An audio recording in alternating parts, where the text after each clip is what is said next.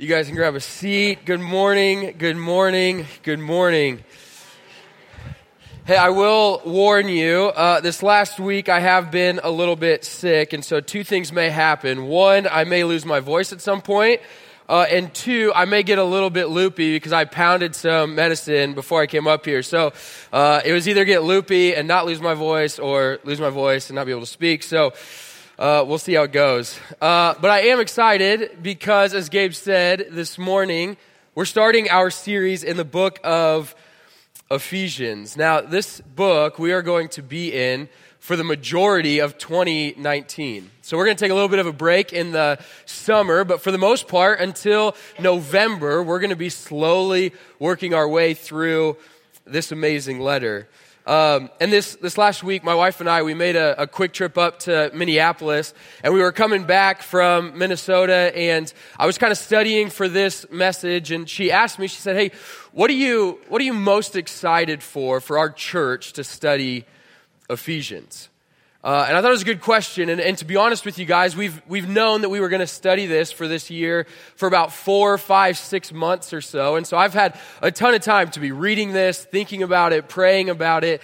Uh, and so I, I want to give you what I answered her, just my, my three favorite reasons for, for why I'm excited for us to spend 2019 in Ephesians. So the, the first reason is um, that for us as a church, this is a new type of book for us to study. All right, so if you've been with us since the, the fall of 2016 when we launched, uh, we've studied the, the Gospel of Mark, which was the story of the life of Jesus. We studied Joel, which is an Old Testament prophecy. We, we've studied the Psalms, which is Old Testament poetry. We've looked at a few topical series. We've kind of bounced around some different ideas in the Bible. But this is the first time that we're jumping into a New Testament letter written to a church. And so uh, it's new for us as a church to just dive into one letter written to the church. And uh, I think for a church, it's, it's healthy uh, to have a variety as we preach through the Bible, that we look at both the Old Testament as well as the New.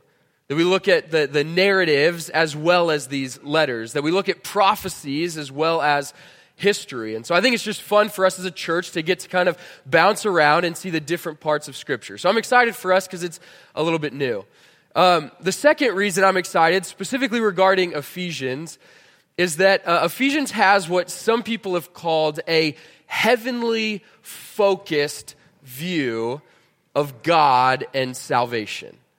Uh, John Stott, who's an old preacher, once said about Ephesians that it doesn't so much focus on all the little, like, day to day problems and issues of life, but it unashamedly just focuses on the heavens. He said it just focuses on the beauty of God and what He has done and these amazing truths. And he said that when you focus on those things, it begins to shape how you view your day to day life. I love this quote from Stott. He said, Ephesians dares to let shine nothing else but God's love and election, Christ's death and resurrection, and the Spirit's might and work among men. What he's saying is that over the next year, what we're going to be doing is just every Sunday, just lifting our eyes to the heavens. We're just going to be focusing on the beauty of who God is. And I think that's going to be fun for our church. But uh, a third, the, the last reason I'm excited, what I'm hoping for, is actually probably my now biggest prayer for us as a church in 2019. Now, I didn't go into this year thinking this was going to be my prayer, so we preach Ephesians, but just as we studied and read and prayed through it, uh, as you can tell by the subtitle, um, the, one of the main thrusts and theme of Ephesians is this idea of unity, this idea of, of a union. And what we're going to find out is that Ephesians talks about our union with Christ. So you individually are united with Christ.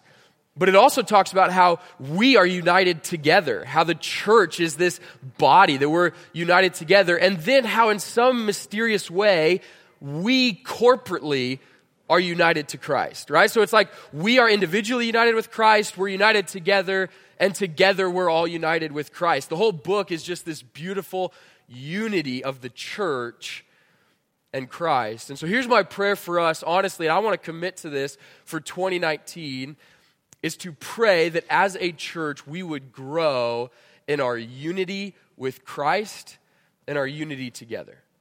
Uh, and to be honest, I, I don't really think that we are, are doing that bad at this, right? This isn't like a, hey, we stink at unity, and so we need to preach through Ephesians. But I mean, I think for many of us, you guys are in city groups.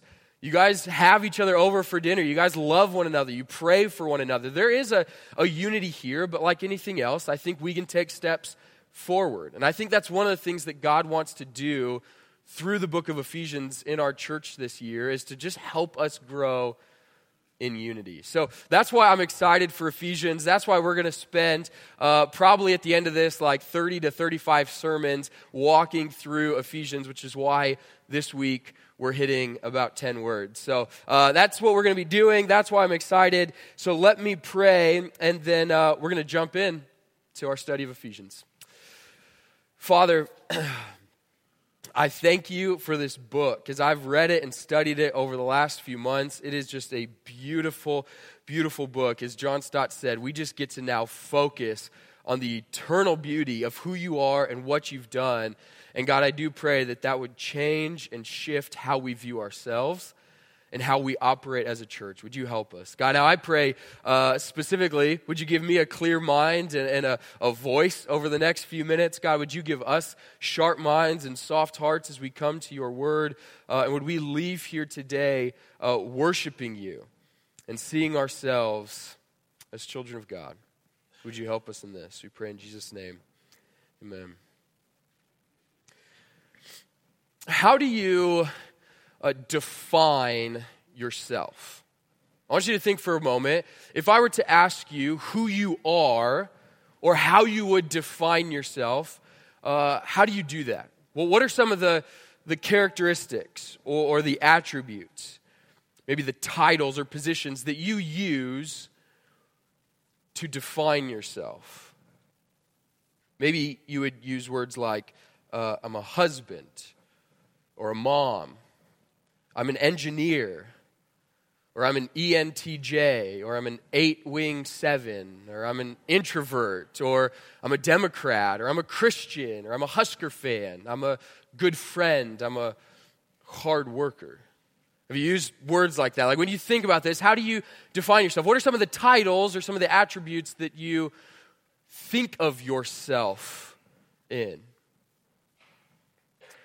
You know, this morning, as Anne read for us, we're looking at just the first phrase of the book of Ephesians. And, and all it really tells us is who the author is Paul, an apostle of Christ Jesus by the will of God. It's short, it's sweet, it's 11 words. Oh, but here's why I think this is so important. In this first phrase, we see how Paul defines himself. Right? In every letter that Paul wrote, which he wrote a lot of the New Testament letters, uh, he wrote something similar to that phrase. He gave himself some sort of definition, some sort of attribute. He gave himself a little bit of an identity to his audience. If you were to think about Paul today having like Instagram or Twitter, that, that phrase might be in his bio, right? It might be Paul, an apostle of Christ Jesus by the will of God. Like that's, that's who he is, that's how he defines himself. Now, when we read that, I don't want us to be mistaken. I don't want us to think that Paul uh, is kind of a, a schmuck, and so he just doesn't have anything else to define himself by, and so he's just this Christian, right? He doesn't really have another job or career or attributes or whatever. Because uh, Paul, if we look at his life, uh, was actually, I mean, he could have defined himself in a, a myriad of ways. Like us, he could have said, I'm Paul. I'm a son. I'm a Roman citizen, which was important in that day. I'm from Tarsus, his homeland. He could have said, I, I studied under Gamaliel, which was prestigious at his point in time. He could have said, I was a tent maker, which was a profession of his. He could have said, I, I was a famous Jewish leader. Or he could have said, I was a, I was a missionary. I, I was a movement leader. I'm a church planter.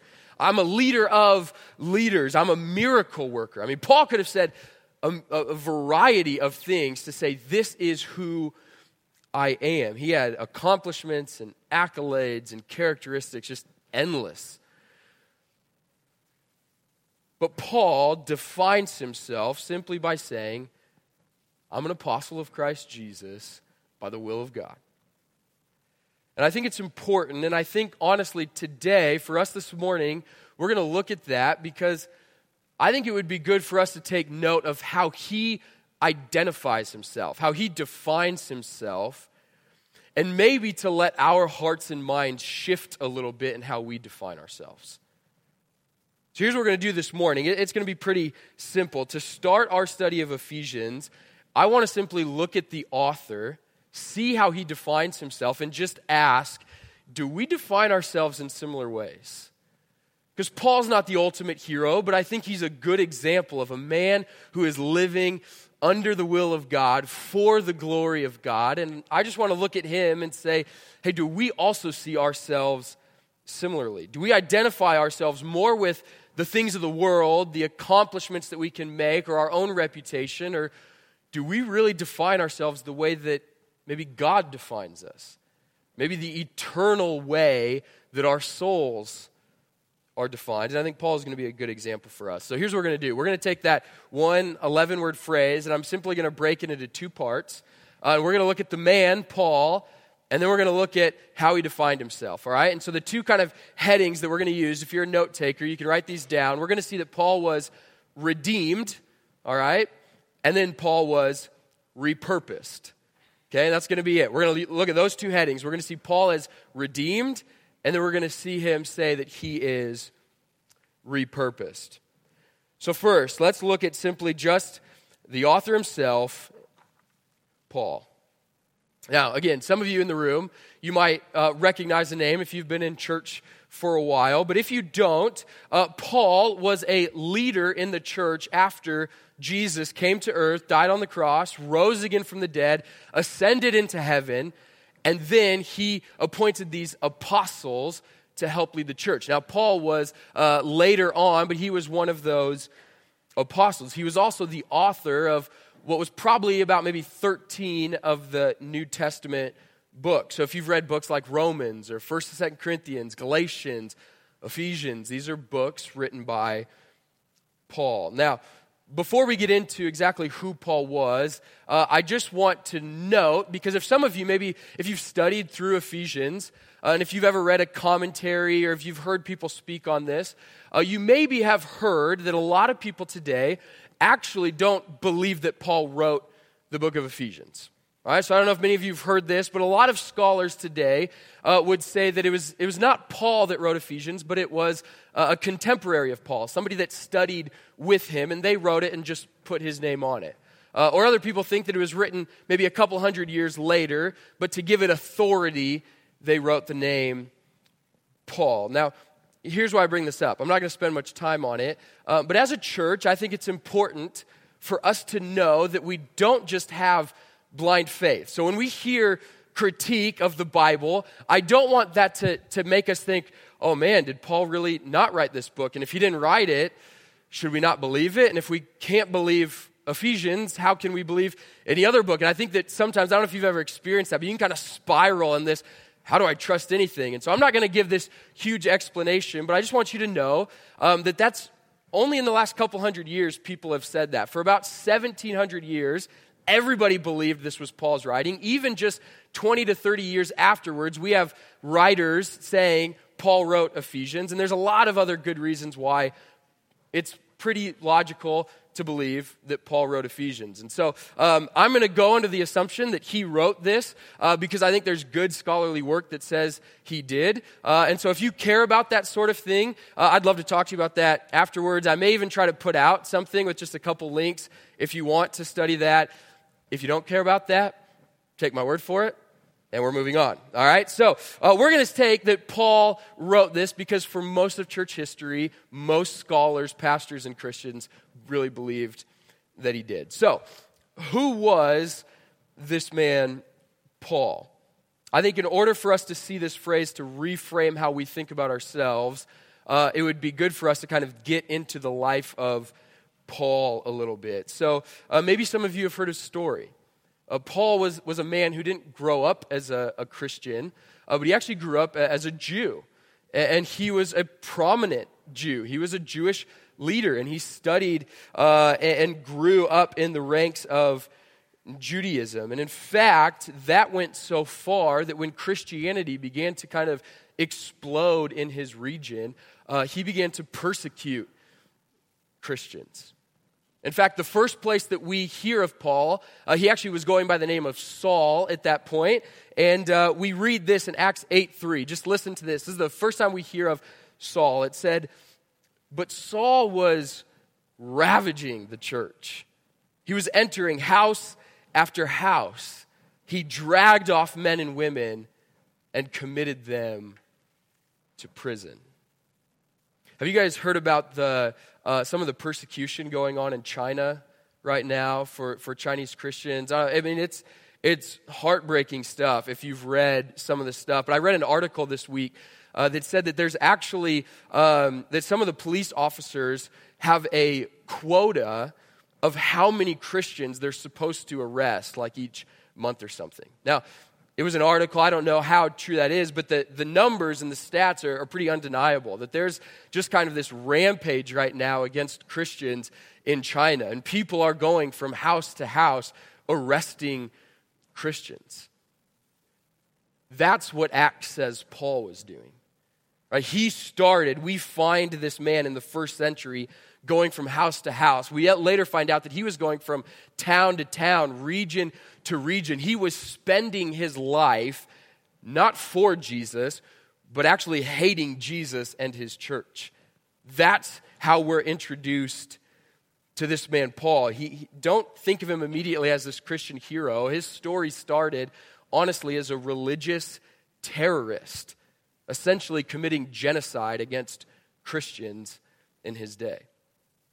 I mean, that's this man, Paul. So if we can, we need to start by removing that kind of heroic, amazing view of Paul and start by seeing him as essentially a terrorist.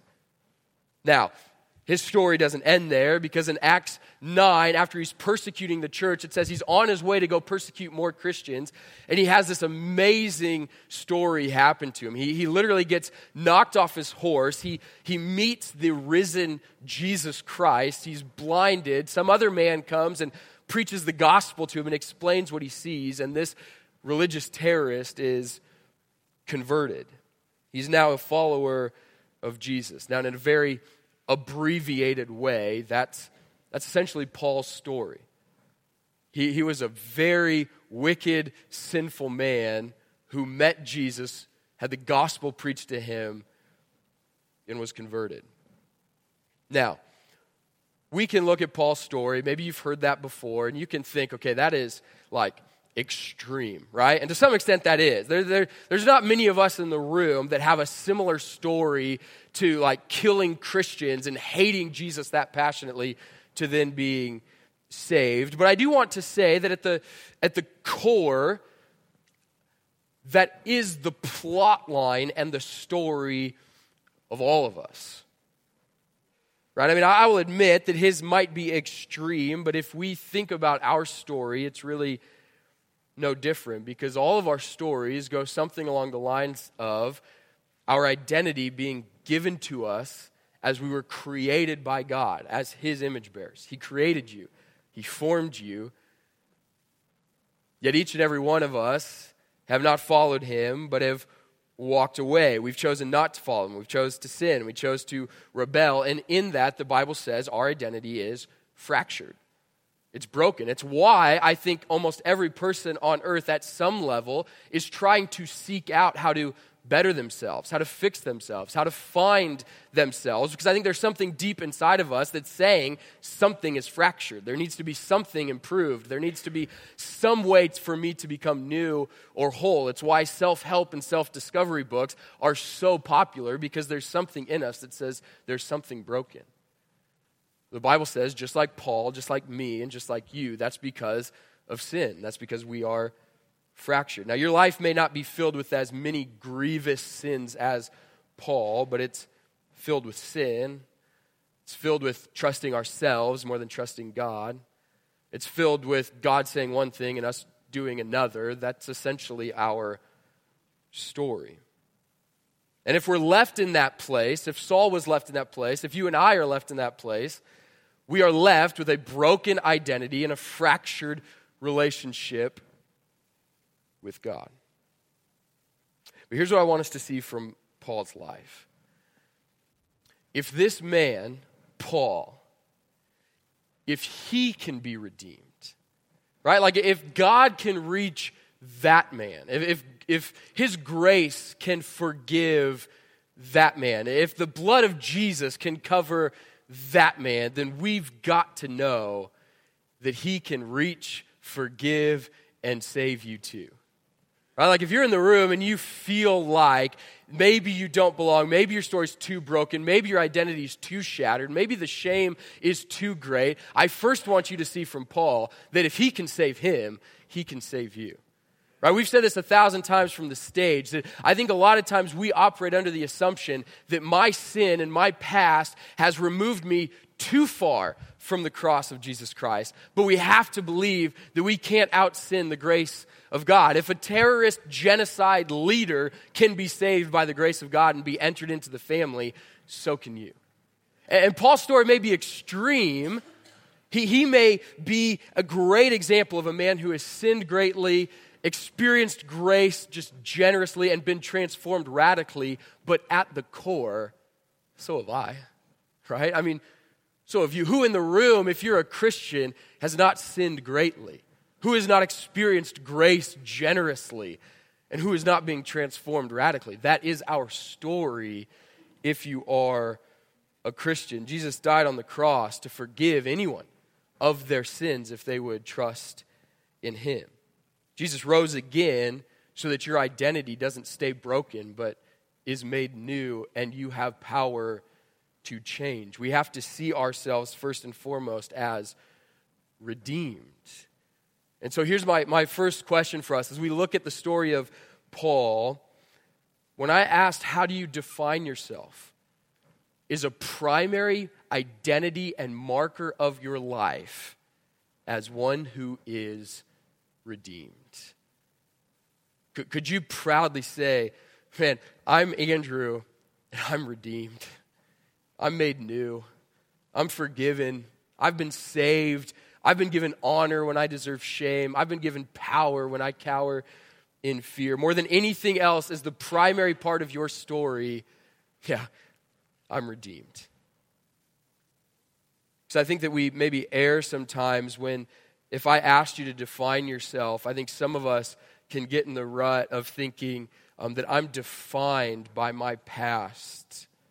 I'm defined by my brokenness. I'm defined by the shame that lingers over me. I'm defined by what's been done to me. I'm defined by the struggle that never seems to find victory over. And if that's you, you need to hear me that if your faith is in Jesus, that's maybe your story, but that's not who you are anymore. Your identity is one who is redeemed. And for others of us, maybe you've erred on the side of wanting to not uh, define yourself by that, but just completely forget that altogether. Maybe we err on the side of saying, man, if I'm a Christian, that means I'm no longer messed up. No struggle, no sin, no hardship defines me. And so, what some of us do is we don't like to say we're redeemed because that means we have to admit that we were broken, in need of redemption. So, some of us try to have a clean uh, facade. We try to clean up everything, and everything always looks good. And we kind of don't want to say that I'm redeemed because we don't want to actually admit that I am broken or that I have a past. But for us, we need to know that we can wear that flag proudly. We can say, Look, I'm redeemed. I'm made new. I'm not who I was, but that was who I was. That is how far I went. That is the struggles that I've had. That is my story. But guess what? God has redeemed me. You know, a couple of years ago, um, I was at my old church and I was preaching on a Sunday morning. And a girl that I went to high school with just randomly was in the service that morning. And uh, just if you don't know, when I was in, I wasn't a Christian until I was in college. And so, for anybody that knew me in high school, uh, they knew me primarily as somebody who was uh, doing drugs and who was just disengaged and not that great of a person. And so, uh, she came up to me afterwards, and she had like these wide eyes, and she looked at me, and she just she told me that she couldn't believe that I was on a stage at a church. And she, I remember her literally saying, uh, What happened to you? Now, if you've ever gotten that, that there's kind of this simultaneous, like, okay, like, was I really that bad? Like, that's a little bit offensive. But after I get over myself a little bit, overall, you start to think, I think, man, praise God. Right? Praise God because I didn't do that. I didn't change myself. And yeah, my story has a lot of struggle and brokenness in it. My story, for a lot of people who knew me well for many years, probably wouldn't believe that I would be preaching God's word because that's not the life that I was living. But I can proudly say today, I'm redeemed. God has changed me. Jesus has saved me, and He's changing my story. And I'm not who I was then, and hopefully in 10 years, I won't be the same man that I am today because Jesus is working in us. And if you are in Jesus, that's your story too. So we need to first see ourselves and define ourselves as redeemed. If you want to define yourself by your sins and struggles, if you're in Jesus, you got to know that's not you anymore. And if you want to define yourself by your accomplishments and how good you are, you've got to know that that's not you. That's you being redeemed by Jesus. And so we all gather together in this unity at the foot of the cross saying we're redeemed. All right, so that's the first thing we need to see. But Let's move on to the latter part of our initial phrase as we see a man who's not only redeemed, but then he says, I'm repurposed. Notice again how he defines himself. If you're looking at this, or maybe you've memorized it already because it's very short, uh, he simply says, I'm Paul. I'm an apostle of Christ Jesus by the will of God. Paul was redeemed by Jesus and then repurposed by Jesus. Now, the idea of uh, repurposing is probably fairly popular today. Maybe a lot of you, I don't know if you watch HGTV, people love this. In fact, a, couple years ago, my wife and I, we, we bought a house and we were fairly poor. And so we bought a really cheap house and we decided oh, we're going to spend the next couple years and just fix it up and uh, make, kind of flip it and we'll make some money. And so uh, we went in, but again, we were fairly poor and we were doing it cheap. And so we decided that it was going to be important for us to repurpose basically anything we could. So we tore down a wall and we kept all the studs. Like we kept all the wood because if we needed to build a new wall, we could repurpose that wood. Or we tore a railing out of the uh, inside of our house and we kind of cleaned it up and we put it on the outside of our house because we didn't want to buy a new one. And, or my wife, she will literally be driving down the road and she will find someone's literal trash sitting on the curb and think, that belongs in our living room which I don't understand, but somehow she repurposes it. She cleans it up, she puts it in our room, she says, it looks good, and it does, I will admit. So that's the idea of repurposing, right? You take something that is either old or being destroyed or something that's no good anymore, and you are cleaning it up, giving it new life, and you are helping it become new. Paul, defining himself in the mission of God as an apostle of Christ Jesus, is saying, I'm Paul and I'm repurposed. I'm not only redeemed, but I am repurposed because God does not redeem people and then let them continue living the life they lived before. Because a life lived outside of the will of God, outside of the grace of God, that is your old life. Right? A life lived serving the world and living in sin, that's not who you are anymore. That is the old life. In fact, in another letter uh, Paul wrote called Second Corinthians, he elaborates on this idea and he says, when you become a Christian, you're a new creation. Like you have a whole new identity in Jesus. He said the old life is gone. He goes so far to say that life was crucified with Christ on the cross. I mean, that doesn't fully make sense to me how my life when I was, you know, 0 to 20 was crucified with Jesus, but he says that's what happened and you are new. And you're not only redeemed, but you are repurposed. You're being used for something new. He takes you and repurposes you into new life for his glory and for the kingdom of God. So I want us to consider for a moment in your life, if you're redeemed by Jesus, how is God then repurposing you? What is God doing in your life to repurpose you for His mission and for His glory? You know, God uses broken stories and broken people to exalt a perfect and beautiful Savior. He doesn't just leave your mess behind, but He oftentimes uses our stories and uses who we are to then further exalt our Savior. If you look at Paul, uh, his story didn't just end and he completely started new. I mean, he was a leader before. He was an evangelist of sorts, even though it wasn't the gospel of Jesus, but he was passionate. He was a visionary. He was a scholar. The problem was, all those things he was doing was for his own glory and was for things of the world. But God didn't just say, okay, now you're not any more of those things, but he redeemed that story and repurposed those things in him for his glory. So when he became a Christian, he was still those things, but now he wasn't doing them for himself or the world, but he was doing them for God and his glory. In fact, when Paul says he's an apostle of Christ Jesus, the, the grammar there, if you're like grammar, uh, for the two of you, the grammar there actually, it shows this uh, possession or ownership. So what he's saying is, I'm an apostle and I'm possessed by Jesus. I'm owned by Jesus. What he's saying is, I am not my own anymore. I'm now an apostle repurposed and owned by and led by Jesus. That's who I am. He is not driven by himself, he's driven by another. So his new purpose was given to him by Jesus, he's owned by Jesus, and it's for Jesus. And the same is true of us. If you are in Jesus, you are not your own anymore. If you're redeemed, you're repurposed, and He calls the shots. You're not king, you're not Lord, you're not master in your own life. And I know that oftentimes we like to think of questions like, uh, you know, what do I want to do with my life? And where do I want to go with my life? And what are the things I want to achieve with my life? And to some extent, I know that's not super malicious, but it would probably be better for us to be asking questions of, what does my master want of me? Where is he calling me to go? Where is he leading me in my life? Because you are not your own anymore. You are Christ's. So I think it would be healthy for us to begin defining ourselves as redeemed by Christ and repurposed for Christ.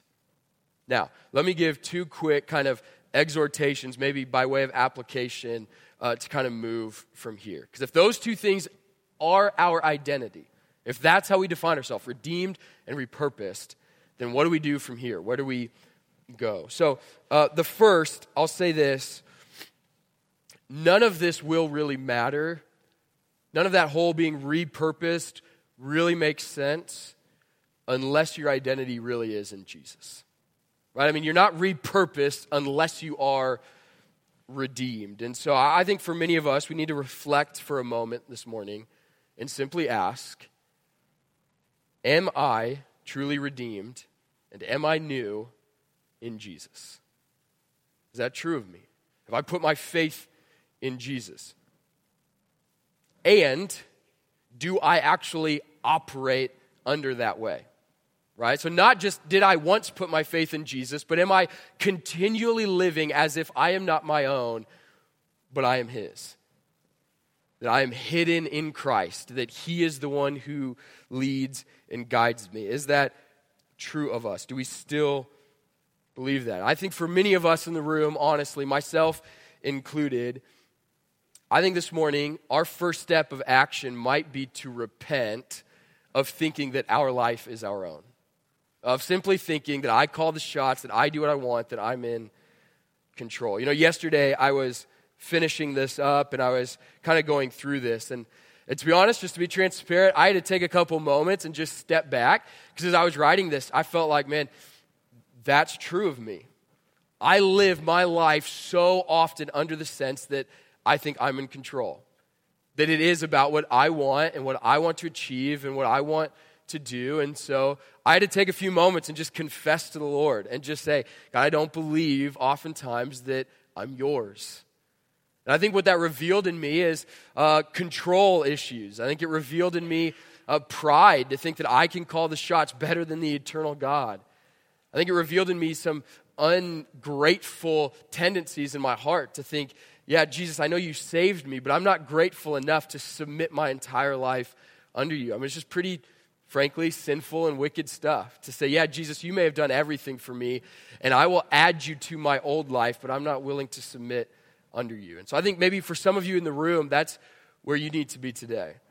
Where before you come and take communion in a moment, you need to sit and just repent and confess and ask the Lord to help you view your life as not your own, but as His. But secondly, as we kind of move from here, if that's kind of our heart posture, we want to see ourselves as Christ's. The second thing I would ask is that we would just consider how God is repurposing us. Maybe ask yourself this question. Maybe write it down or ask your spouse later. Talk through this and ask yourself how can I use my story to glorify Jesus? And when I say story, I think everything that encompasses that, your whole being. How can I use my gifts, my past, my struggles, my skills, the people I know, the things that I've done, my personality type, my, the way I think. How can I use my entire story to not live for the world or myself, but to serve King Jesus? You know, if you're a, a creative, maybe you're a musician or an artist or a photographer a designer, what if you started thinking through how can I use that, what God has gifted me in, to glorify Him, to serve the church, and to love my city? How can I create beautiful things for the glory of God? If, you, if you've got a business mind, how could you maybe think, how can I create good, healthy, ethical, thriving businesses and structures for people? How can I do that to the glory of God and for the good of others? How can I help the church strategize and cast vision because my mind works that way because God has given me that? If you're well connected or you're a salesman, would you think through how can I help the church grow in its relational ability and connecting to one another and evangelism? if you've got a broken story and some really hurtful things in the past, how can I have God redeem that and repurpose it to help and love others that may be going through the same thing? What if we were a church that consistently thought through who am I? What's my whole story? And how is God repurposing that for His glory, for the good of the church, and for the evangelization of the world? I think that we could see ourselves as redeemed and repurposed in Christ. So let me pray. Father, thank you for your word. Thank you for these 11 words specifically, that in that you show us a good example of a man who's been redeemed and repurposed. And God, would you help us as a church not, um, not just hear this and kind of move on, but uh, I pray right now for all those who do need to repent, who, who, like myself, need to just come to your feet, apologize for how we have tried to take control. And God, we just pray now that you would help us see ourselves as not our own, but yours. Would we live with complete open hands, just free to do whatever it is you call us to do? Because you have saved us, you've redeemed us, you've purchased us, and we are now living a life with you and in you. God, I pray for everyone in the room who maybe that's uh, extremely hard for to see themselves as valuable, to see themselves as lovable, to see themselves as redeemable, maybe to see themselves as usable. God, would you help them right now just get a picture, a taste of how you see them, which is created in your image, redeemed by your Son, and now created for good works as we're going to see throughout this whole book, that every one of us, if we are redeemed by you, are created and recreated for good works. Would you help us as a church do that? God, humble those who need to be humbled. Lift up those who need to be lifted up. And would we do all this as a church together in unity for your glory? Pray this in Jesus' name.